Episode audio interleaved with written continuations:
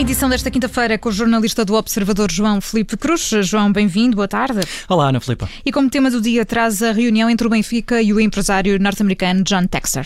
O uh, John Texer que esteve, curiosamente, ontem nas bancadas do Estádio da Luz para assistir ao Benfica Bayern Munique, um jogo que, como sabemos, acabou com goleada a favor dos bávaros, 4 a 0. Uh, eh, o empresário esteve também recentemente interessado uh, em comprar ações da SAD dos encarnados. Em comunicado, a direção do Benfica revelou que o presidente Rui Costa deu as boas-vindas ao norte-americano no Estádio da Luz, que teve depois uma reunião de trabalho com dois vice-presidentes. De acordo com o clube, o encontro decorreu de forma cordial e Textor ficou eh, de enviar mais informação sobre as intenções que tem para o clube para que sejam avaliadas e analisadas eh, pela direção. Entretanto, sabemos mais sobre quais serão essas intenções. Ao que parece, John Textor eh, tem um desejo que a SAD do Benfica esteja cotada na Bolsa de Nova Iorque. Foi pelo menos uma, uma intenção que transmitiu nessa tal reunião de hoje com os dois vices eh, Luís Mendes e Jaime Antunes.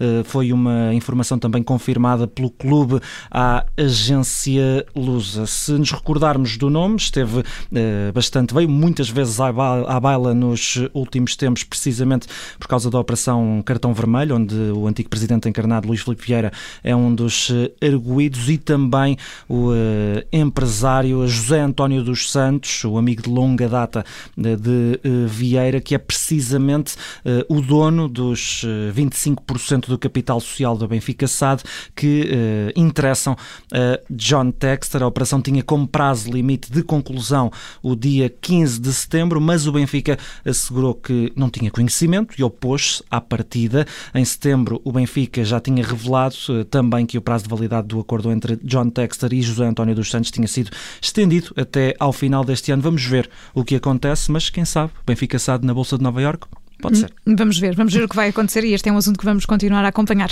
E como número do dia, eh, João Filipe Cruz traz o 4. Esta é uma história engraçada, vá lá, eh, no mínimo. 4 porque é precisamente a idade do mais recente reforço do Arsenal, a equipa de Londres, da Premier League.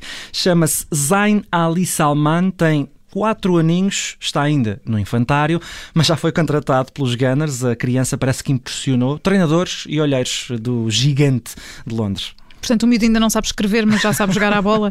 Mas o que é que levou o Arsenal a, tomar esta decisão, João? Bem, se tivermos em conta o, o, relatório dos olheiros, o Zayn parece que faz coisas que uma criança de 4 anos ainda não devia conseguir fazer, nomeadamente uh, no que diz respeito à qualidade do passe e à qualidade do remate. O Arsenal informou que, para já, o Zayn vai integrar as camadas jovens dos Gunners, vai ser colocado a jogar com as crianças da idade dele e é uma situação inédita. De acordo com a BBC, o Zayn torna-se mesmo o jogador mais novo novo alguma vez contratado para uma academia de futebol e agora vai ter de dividir o tempo eh, do dia a dia entre os treinos e os jogos e, claro, o infantário. Mas lembremos-nos eh, deste nome, Zain Ali Salman, 4 anos, já foi contratado pelo Arsenal.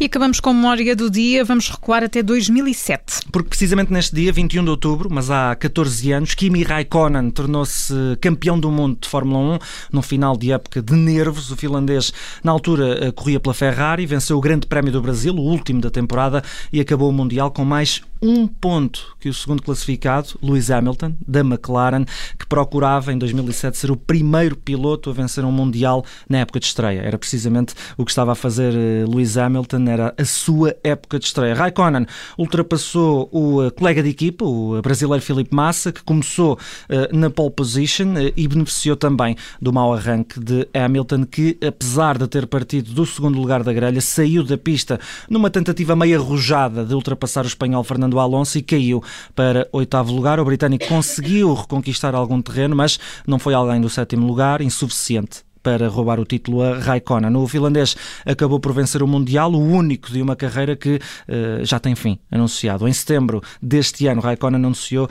que pendura as luvas e o capacete no final desta temporada. Bom, e é desta forma que terminamos o tie-break de hoje com o jornalista do Observador, João Felipe Cruz. Obrigada, João. Até já. Bom trabalho. Até já.